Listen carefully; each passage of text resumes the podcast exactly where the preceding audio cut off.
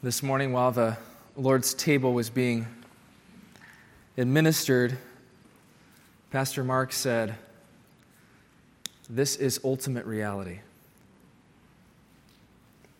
And this really struck me. This is ultimate reality.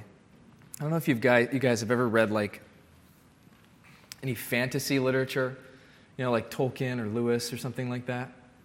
And there's something about fantasy that gives us this weird sense that we long for something bigger than this, right? We long for something more than this. We want to be caught up in some grand battle between good and evil. We want there to be some kind of magic in the world. And this is the ultimate reality. You think about secularism all around us that tells us there is no grand story that you're caught up in. There's no ultimate battle between good and evil that you're caught up in. Trees are just trees. You know, sky is just sky. It's not the handiwork of God. There's no such thing as a miraculous. But this is ultimate reality. And as we sang that tonight, like, there's coming a day we, we're going to see Jesus. And Satan is going to be defeated, and the people of God are going to rise triumphant, and we will enjoy the new heavens and new earth that will be greater than all of the fantasy worlds that we've ever read in all the pages of literature. This is real. It's amazing. So praise God for the reality of all this. This is not just some religious ritual. So the third psalm, I will just read again. O Lord, how many are my foes? Many are rising against me. Many are saying of my soul, there is no salvation for him in God. But you, O Lord, are a shield about me, my glory, and the lifter of my head. I cried aloud to the Lord, and he answered me from his holy hill. I lay down and slept. I woke again, for the Lord sustained me. I will not be afraid of many thousands of people who have set themselves against me all around. Arise, O Lord. Save me, O my God. For you strike all my enemies on the cheek, you break the teeth of the wicked. Salvation belongs to the Lord. Your blessing be on your people. Amen. Before we pray tonight, I'm just going to give you one more advertisement for a book. So, we have in the back Dane Ortlund's book, um, Meditations, Devotions on the Psalms. I think they're just short, like short devotionals on all 150 Psalms. If you've enjoyed Gentle and Lowly by Dane Ortland, I'm sure you will enjoy this. It's specifically a Christ centered view of the Psalms, so I encourage you, if you get a chance, to go pick that up in the back as well. So let's ask God for his help as we look at this third Psalm tonight.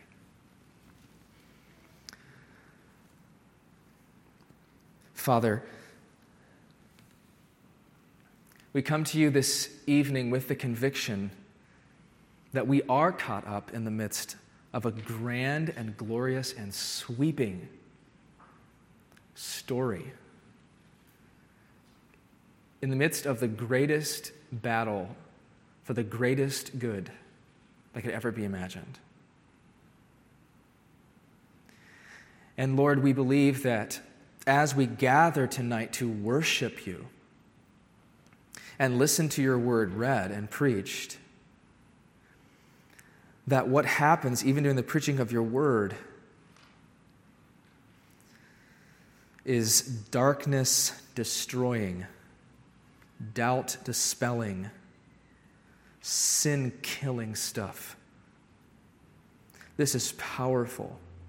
This is real. This is shaping us into the image and likeness of the God of heaven. Oh God, we pray. Help us now as we come to your word. Speak to us. Let us feel the realities of these things.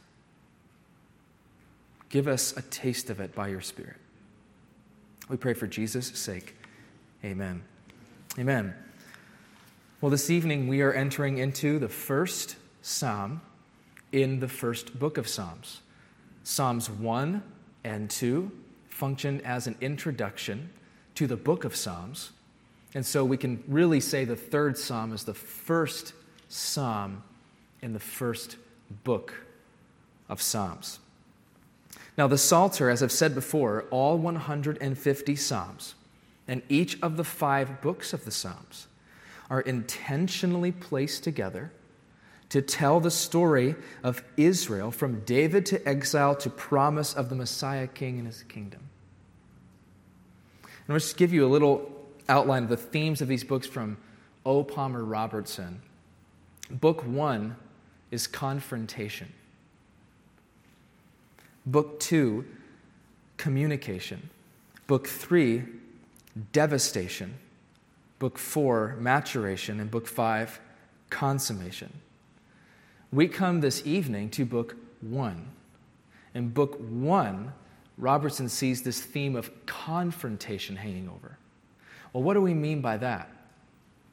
Well, this first book of Psalms, you will see as we go through it, is going to be all about David.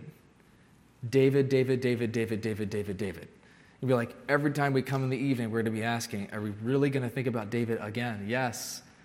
It's David over and over again. David is the king of Israel, God's established king. And what is he doing? He is seeking, he is pursuing a kingdom of righteousness and peace. He is the first king in the line of David, the line of David that ultimately leads to Christ, who is that final and great king who brings in this kingdom of righteousness and peace, shalom, all over the earth. And what this book is going to show us is how that, as in the very beginning with Genesis chapter 3, there was this promise that the seed of the serpent is going to confront the seed of the woman, that this is happening right here that here's this king, this kingdom, and this promised line, and already there's going to be confrontation. Satan and, and, and remember, Satan, as he is confronting David, he's confronting David because he's trying to stop God's overall glorious plan of redemption. So he's trying to destroy the Davidic king, the Davidic line, and God's kingdom to stop this from culminating confrontation. So, in the first psalm here, look at verse 1.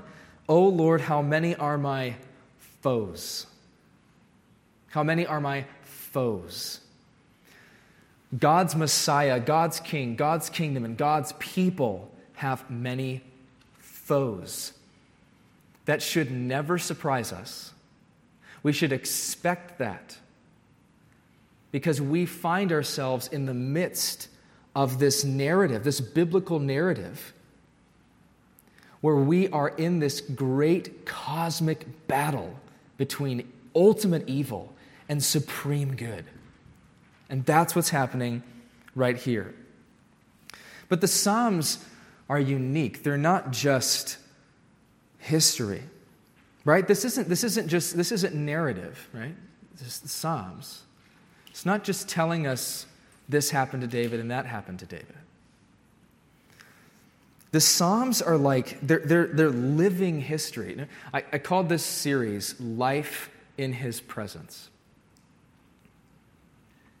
You know, when God created the world, many biblical scholars say that He created the world to be a what's called a cosmic temple, meaning simply fundamental to being a human being and living in this world is to be in communion with God. That's what it is to be a person in this world. This world is a temple built for people to have communion with God. And it's fascinating as you look at the way that um, the temple itself was constructed with all these creation concepts. We, as human beings, are meant to experience and do life in the presence. That's what it is to be human. To be human is to be in the presence, in the presence of God. And each one of these Psalms, it's like, have you guys have seen uh, or read uh, C.S. Lewis, Chronicles of Narnia, right? You have the magic wardrobe, remember, that the kids go into? They go into this magic wardrobe and they find this world, this another world. It's like the Psalms are this, are this like little magical wardrobe, and you step into it in order to process and experience life in his presence. You're not just meant to read the psalm, you're meant to step into the psalm. And there you find yourself like transported back into David's experience, and you find yourself not merely as a spectator, but as a participant. In some sense, you find your heart longings and your brokenness and your pain and your praises somehow interweaving with and meshing with David so you feel like you're living the psalm as you step into it. And this third psalm takes us to a low place in David's life, a place of deep pain. Look at the title of Psalm 3. It says, A psalm of David when he fled from Absalom, his son. Here is the great King David, the King of Israel, and he's running for his life from his son. And as David flees up the Mount of Olives, he wrestles with the depths of hopelessness and guilt and shame. And what he does is he pens this lament. Psalm 3 is a lament. And this is a lament for the hopeless, for those accused, those who, who deal with a great sense of, of guilt, who hear voices shouting at them, telling them they are worthless and they're nothing and they'll never be good enough. If you need a psalm to step into this evening, I invite you into the third psalm entitled When Enemies Surround Me. In the first place, I want you to see many enemies. The psalm begins with David saying, O Lord, how many are my foes? Many are rising against me. Many are saying of my soul, There is no salvation for him in God. Well, what is David talking about? Who are these foes? Who are these enemies? Well, we have to go back and think about what was going on during the time when Absalom conspired and took over the throne of his father. If you look in 2 Samuel chapters 15 through 17, you could read this story. And like most family situations, it's really complicated. And one thing I think that is so comforting when you read the life of David is you'll be struck with how common his experiences were in a lot of ways. He fell into sin, he had deep family struggles. His life was, in many ways, kind of a mess, like yours and like mine. What happened was is one of David's sons named Amnon actually raped his half sister Tamar. And so Tamar's brother's name was Absalom, and Absalom was furious that David didn't act swiftly to punish his son. So Absalom hatched this plan of revenge, and he murdered Amnon in cold blood. Then he fled from his father and lived for three years in a place called Geshur. And although the Bible tells us that David wanted to try to reconcile things with his son, he never did. His son spent three years away from his father and eventually came back to Jerusalem because of the work of Joab, not even David. And although they tried to kind of work things out, they never were reconciled. Perhaps out of anger and hurt towards his dad, we don't really know all of the reasons. Absalom plotted to take over his father's throne. And so he stood by the gate of the city and he kind of put himself in the position of a judge. And when people would come to pour out their complaints and ask for wisdom from the king, King David, Absalom would stand there and he would receive their questions and their complaints and and that way he won the heart of the people. And after four years of this, there was a great conspiracy in the city, uh, and the, a number of great number of people in this city were on Absalom's side and rose up with Absalom to throw David off the throne. And David realized that he would come and take the throne, so he fled from Jerusalem. And in 2 Samuel 15, we find David going up the Mount of Olives barefoot with his head covered, weeping. And, he's, and we read this, we read, excuse me, that Shimei, this man, came, started throwing rocks and dust at him. And he said this. I want you to read, see 2 Samuel 15 and verse 30. Shimei said, Get out, get out, you man of blood, you worthless man. The Lord has avenged on you all the blood of the house of Saul, in whose place you have reigned. And the Lord has given the kingdom into the hand of your son Absalom. See, your evil is on you, for you are a man of blood. Who are his enemies? David's enemies were his own people that rose up against him, his own flesh and blood, his son that turns, turned against him. And the words of Shimei here, which really express the accusations of, of the devil get out, get out. You're not wanted. You man of blood, you worthless man. You're worthless. The Lord has avenged on you all the blood of the house of Saul. He's saying, everything that's happened is because of your fault. See, your evil is on you, for you are a man of blood. You are a hopeless man. You will never win back your throne, David. How many are my foes that say against, say of me what? There's no salvation for him in God. And that's what Shimei is saying. There is no hope for you. There is no salvation for you in God. God is done with you. And this just reminds me so much of experiences of depression.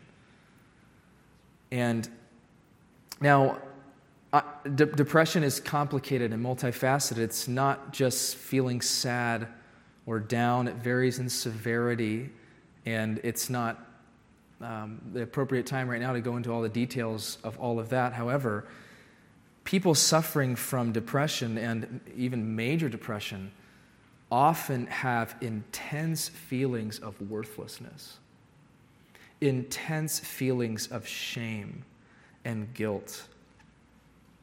And that's what is going on with David. You're worthless. Get out. You're not wanted. There's no hope for you, see? Ed Welch said, quote, with depression, assume a lie from the devil is present. Consider it a permanent attachment. End quote. It's always going to be there. And that's what's happening here. There's just this, this shouting lie. There's this animated movie, um, children's movie called Soul. And in, in the movie, there's this character, and this character is told over and over again that she is worthless and she'll never be good enough and she'll never make it, etc. And there's this swirling tornado. And in the midst of this tornado, she's just huddled there. And there are these giants, just gigantic, like, um, really, they're gigantic forms of people that she knew who had said these things to her and they're rising up all around her and they're shouting at her the things that she had heard. You're worthless. You'll never be good enough. You've missed the boat. You'll never do this or that. And she just sits there and repeats these things to herself I'm nobody. I'm worthless. I'm not wanted. This is what's going on here. These voices are saying of David's soul all of these things constantly. They're shouting at David over and over again. And I think I was reading Ed Welch a while back, and he, he, he was teaching how you should try to personalize the Psalms by putting yourself in the Psalm. Now, you have to be careful with that. Not every Psalm can that be done, but here in these laments, like put yourself here as you meditate on this Psalm. Say, Oh Lord, how many are my foes? How many are there rising against me that are saying of my soul, there's no salvation for him in God? Let's ask ourselves this question What are your enemies accusing and condemning you? Can you identify the voices? It's important to be able to identify the voices that are shouting at you. from the voice of God, from the truth of God? What are your enemies? Put yourself in this psalm. It, maybe it, it's something that a friend said to you. It's something maybe that a parent said to you. It could even be something that a pastor said to you. Because sometimes pastors say stupid things and they come with a lot of weight. It could be something you said to yourself, about yourself. I don't know. But what are the enemies, the voices in your head, in your life that are telling you, you are not wanted, you are worthless, this is all your fault, you are full of guilt, you're full of shame, there's no hope for you, there's no salvation for you and God? Identify the lie. You've got to identify the voice of your enemies. Well, as David it talks about this brutal situation that he's going, going through, this pain in his soul. He then moves from his pain to think about the hope that he has in God. So then we see second, sure hope. I love what Mark Vroegop says. Quote, I want to show you this quote here. Complaints are not cul-de-sacs of sorrow, but bridges that lead to God's character. David's complaint here in verses 1 and 2 are purposefully leading him into meditating on the character of God. They're not cul de sacs, right? You don't end there. You're traveling along the rails of complaint to a destination.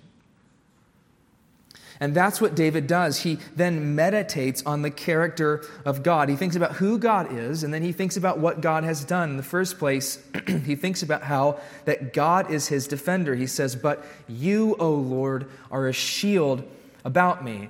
But you, O Lord. Now here's the voice of truth. But you, O Lord, are a shield about me. The accusations were rolling towards David, they were false. David was not guilty of the blood of the house of Saul. And think about the Lord Jesus Christ, who is our defender against all of the accusations of condemnation from the devil. Think about 1 John 2 and verse 1, which says this My little children, I am writing these things to you so that you may not sin. But if anyone does sin, we have an advocate with the Father, Jesus Christ, the righteous. what is an advocate? An advocate is a legal defendant. Jesus, as the high priest, functions as the legal defendant of God's people. Now, look at this here. If anyone sins, because John knows that we're going to.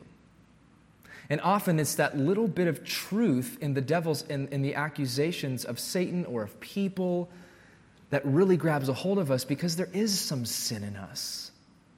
There is.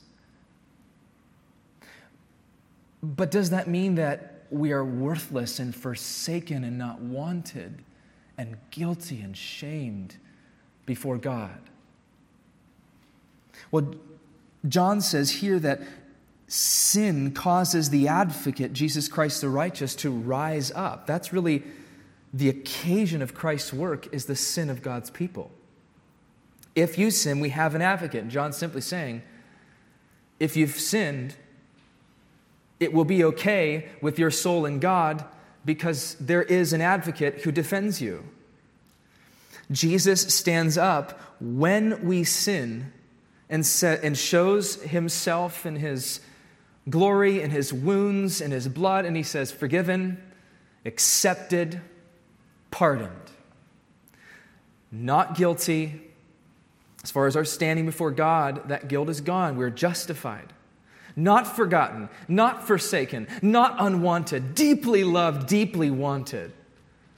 And he is echoing what the Father's heart is our advocate standing up and defending us. And that's why, where you need to recognize the lie and replace the lie with the truth of Scripture, that the Lord Jesus loves you with a love that cannot even be, you can't begin to touch the tip top of that mountain of? I mean, what kind of love leads Christ to die a brutal death on the cross so that he can have you? Not wanted, not loved, worthless lies. Deep and dark lies that kill the soul. He is your defender. You think about the blood of Abel. Do you remember how it cried from the ground? And the blood of Abel cried from the ground, and what did it say? Condemned. Remember, he was killed by his brother? Condemned, condemned. And his blood cried from the ground so greatly and loudly that the Lord says, I see this and I hear this. But the blood of Jesus cries out even louder than the blood of Abel. Like the blood of Jesus is, is screaming, forgiven, justified, accepted, valued, loved, never forsaken, never forgotten. But not only this, the Lord defends us against all of our enemies. The Westminster Shorter Catechism is talking about Christ's office as king, right? He functions as king, says that he defeats all his and our enemies. He defeats all of our enemies. He is our great defender, our mighty Christ, that man of war that stands up to defend his people. Nothing touches a hair of his children's head without his permission. As the hymn says, we rest on thee, our shield and our defender. But then, second, God is my source of value. He says, my glory when the bottom falls out of your life, when you see the worst side of you, when all your dreams slip through your fingers, and you wonder if you're worth anything at all, where do you go to find self worth? Where do you go to find value? Is it your job, your family, your name, your money, your religious affiliation? David doesn't root his value, his ultimate sense of self worth, in any of these things. He roots it in God. He says, You are my glory. Now, this is fascinating.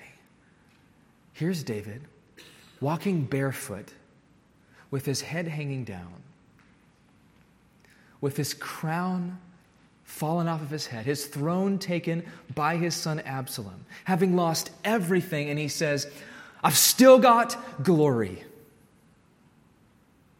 I've still got value. I've still got worth. And it's God who's my glory. It wasn't my crown ultimately, it wasn't my throne ultimately. It's God. David could say, Yeah, my crown's fallen, my son's betrayed me, I have my regrets, I haven't been the father I should have, but God is my glory. Your value, our value, should be rooted in God. You and I are made in the image and likeness of God. That's our value.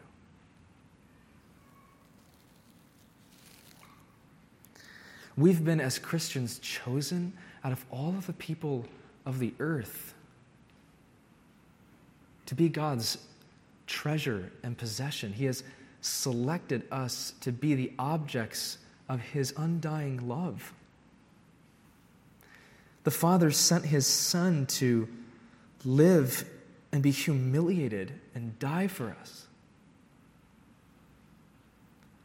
I mean, how valuable are we? Christ's righteousness has been counted to our record so that we are considered to be as righteous as the Son of God. Christ is in us, the hope of glory, having made our hearts new and shining with his own peculiar glory. We have great, deep, abiding value in who we are in Christ and in who we are in relation to God. And that's the kind of worth That's the kind of, of value that won't go away. That you can cling to when the bottom falls out of your life. And then David says, God is my helper. He says, and the lifter of my head. Picture David weeping as he walks up the Mount of Olives, and what is, where is his head? His head is hanging low. And he says here, God's the lifter of my head. This is like the antithesis of there's no salvation for him in God. David's saying, There is salvation for me in God. He is the lifter of my head. God's my helper.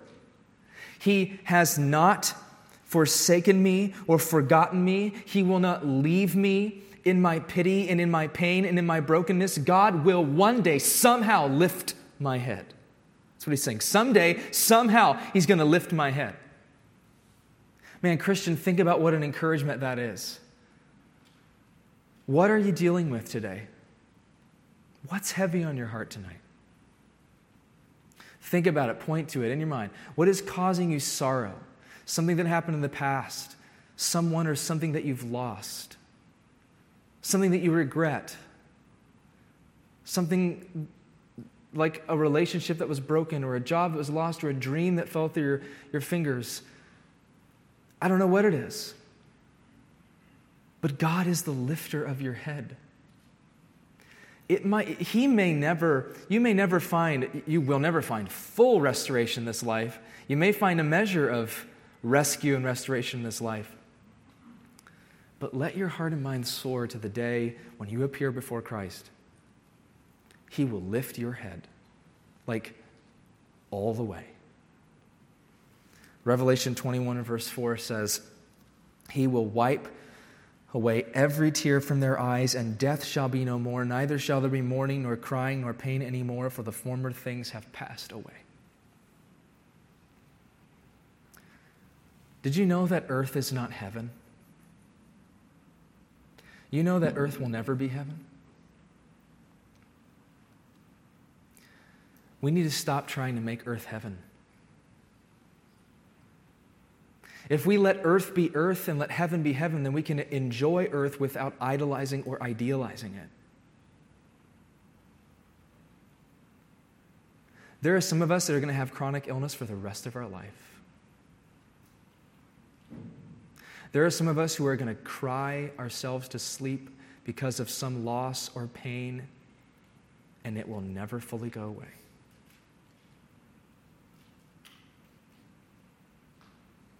And that's reality. Because earth isn't heaven. But there is a God in heaven who has sworn in his word with, with covenant faithfulness that one day he will lift every single one of his children's heads. He will wipe all of their tears away. You will never know sorrow. You will never know pain. You will never know suffering. You will never know the brokenness and pain that you experience now ever again. He will put down evil, and everything will be made right. Hold to that hope tenaciously. He is the lifter of my head, David says. And then, second, Yes, not only who God is, but then what God has done. David recalls, I cried aloud to the Lord, and he answered me from his holy hill. I lay down and slept. I woke again, for the Lord sustained me. He thinks about his praying and how the Lord answered his prayers. He thinks about his sleeping and how the Lord sustained him in his sleeping. All of us can think about many, many times when God has answered our prayers when He has sustained us during the worst of times. I wonder what David may have thought about perhaps the time when he was running from Saul for his life and God sustained him and kept him alive. Maybe he's thinking of his sin with Bathsheba and how the Lord sustained him through the midst of that. how God answered his prayers when he cried out to him as a shepherd boy and a lion or a bear was about to kill him. Or maybe when David faced Goliath. What about you? Can you think back to a dark time when God sustained you? When He answered your prayer? Maybe He didn't answer your prayer of healing, He didn't, he didn't change everything. He often doesn't in the Word of God. But you know in your soul, you know in your soul, you probably can't even put it fully into words, but you know that God was there. And you know that God was holding you. It's inexplicable. You felt eternity pressing in to this world of time. You felt your perspectives start to shift and give clarity. You felt Christ become glorious and beautiful, more beautiful, more glorious to you than ever. You felt his sympathetic heart beating with yours. And when David thinks about God's past faithfulness, God's past faithfulness produces our, his present hope. And that's how it can be for you. I don't know what you're going to face, I don't know what things will come to you in this life, but God's past faithfulness can produce your present hope. God will not forsake you. That doesn't mean it's going to be a bed of roses, but it does mean you will find Jesus wherever you go.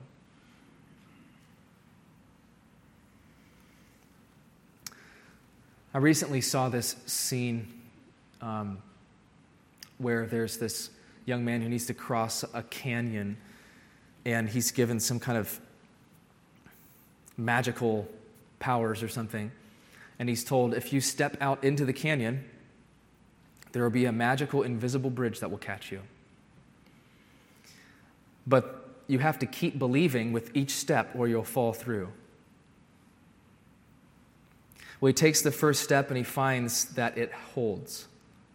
His faith is strengthened. He takes another step and finds it holds. His faith is strengthened. He takes another step and then he starts dancing in the canyon.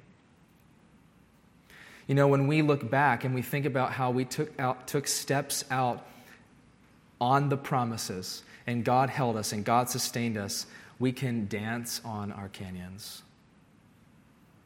We can find hope in God's past faithfulness.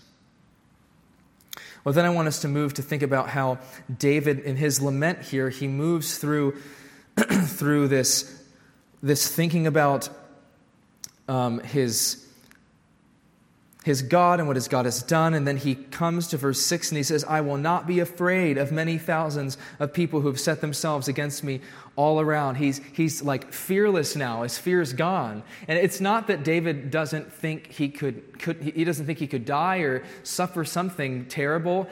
It is not like David saying, God is with me, therefore I'm going to be good in every aspect. He's saying, God is with me.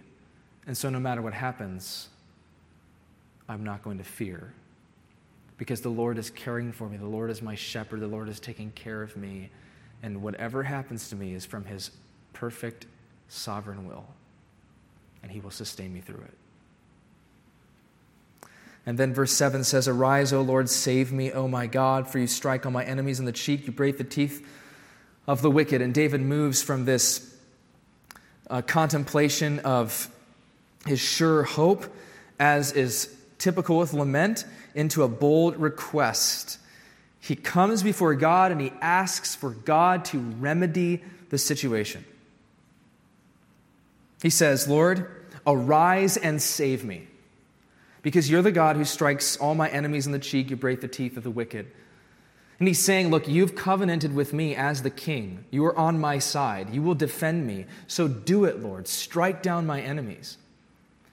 And, and we, can, we can come before God as we put ourselves in this psalm. We think about our enemies. We can say, Lord, I am one of your subjects. I am a part of your army fighting for the supreme good in this, in this cosmic battle and you will strike, you are the one who strikes my enemies. You are the one who puts down my foes. So do it, Lord. Shut up these voices, put them away from me.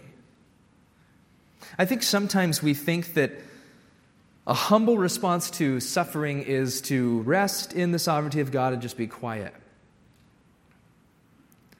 Almost as if to ask God to change the situation means you're discontent. You have discontent. Don't ask God to change it. You should just be content. But that's not how the Psalms present the way that God's people process their pain in His presence. It is okay to want things to change, to want your pain to go. That longing is important to feed our hope and desire in the new heavens and new earth when God's kingdom comes. It's okay to want that, to want things to change. And it is proper, biblical, and dignifying of God for us to bring our longings in the form of bold requests in prayer. I think this is an often forgotten aspect of processing pain. When we boldly ask God to change things, in the first place, this clarifies and verbalizes our longings, and it gives us opportunity to vent our to vent those longings in an appropriate way as we bring them before God in a reverent but bold request. And then as Mark Vroegop says, quote, by asking God for help, we're not only marshaling the resources of an omnipotent God, but we are also reminding our hearts that God can be trusted. End quote. We're bringing our request before God boldly and putting it in His hands, reminding our hearts this God can be trusted with all my junk. I'm asking Him, I'm, I'm begging Him to change this, but I know as I put this in His hands, that he can be trusted with this no matter what he decides to do. But this, this bold request is the act of like unburdening my heart and placing all of my anxieties and frustrations and hurts into the hands of Christ. Leave, we leave our burdens with the Lord. And then in verse 8, David says, Salvation belongs to the Lord, your blessing be on your people. And he moves into triumphant praise. His complaint in verses 1 through 2, as it works from complaining that's not a cul de sac, but a track to lead us to the character of God, that that brings us to bold request, leads him then to final confidence and praise in God. And that's what lament should do for us. That's the flow. We should end on a note of confidence. David's not saying, I've got the joy, joy, joy, joy all in my heart. Woo, all in my heart. He's not saying that, but he's saying, The Lord is my salvation. The Lord is my redeemer. The Lord is my defender. And salvation belongs to him. And your blessing, Lord, be on your people. It's not just a shallow praise the Lord. Praise the Lord. This is full of rich significance. David has come to this place of confidence even when his head is hanging and his feet are bare and he's walking up the Mount of Olives, knowing what's happening in Jerusalem, he can say, Salvation belongs to the Lord. And this is important as the first psalm in this story of Israel. Remember, king, the king to exile, to the promises of restoration and the coming Christ King in God's kingdom.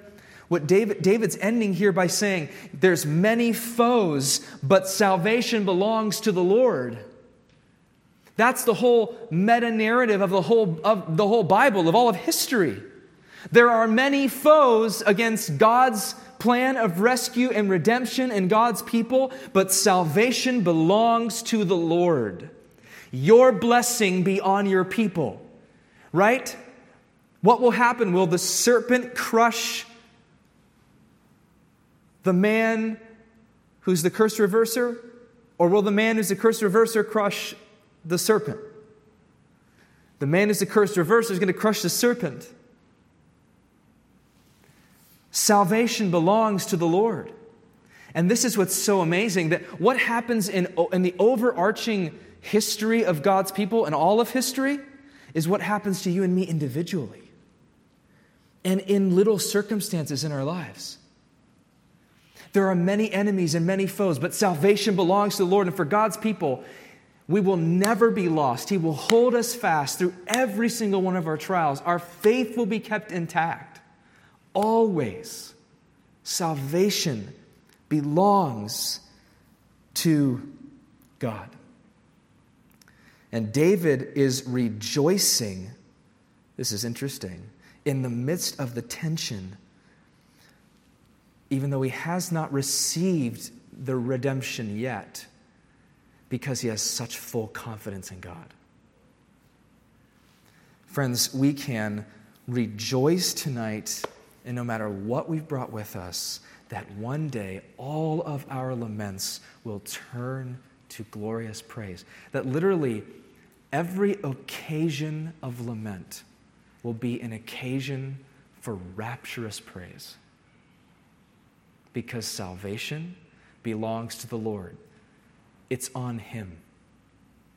Now, look, you've, you've got a responsibility as a Christian to, to try by the by the power of the Spirit and Christ who lives within you to obey the Word of God, but no. Salvation belongs to the Lord. He will save His people, He will triumph over evil, He will wipe every tear away. And not you or I, nor anybody in this world, nor the devil, nor any creature can stop Him. Let's end with a word of prayer. Our Father, we thank you for this psalm and how it helps us to process our pain before you. And Lord, we think specifically tonight and pray for those who may struggle with depression at different levels. And Father, we pray that you would give grace and may your truth quiet the voices that cry out condemnation and accusation. We even pray, Lord, that for some that you would help them with your good gifts of medication that are necessary. But Lord, we pray that that would be you would um, pair that with the work of your Spirit and truth to give them grace. We pray for your healing touch on minds. We pray for your healing touch on souls. We pray this for Jesus' sake. Amen.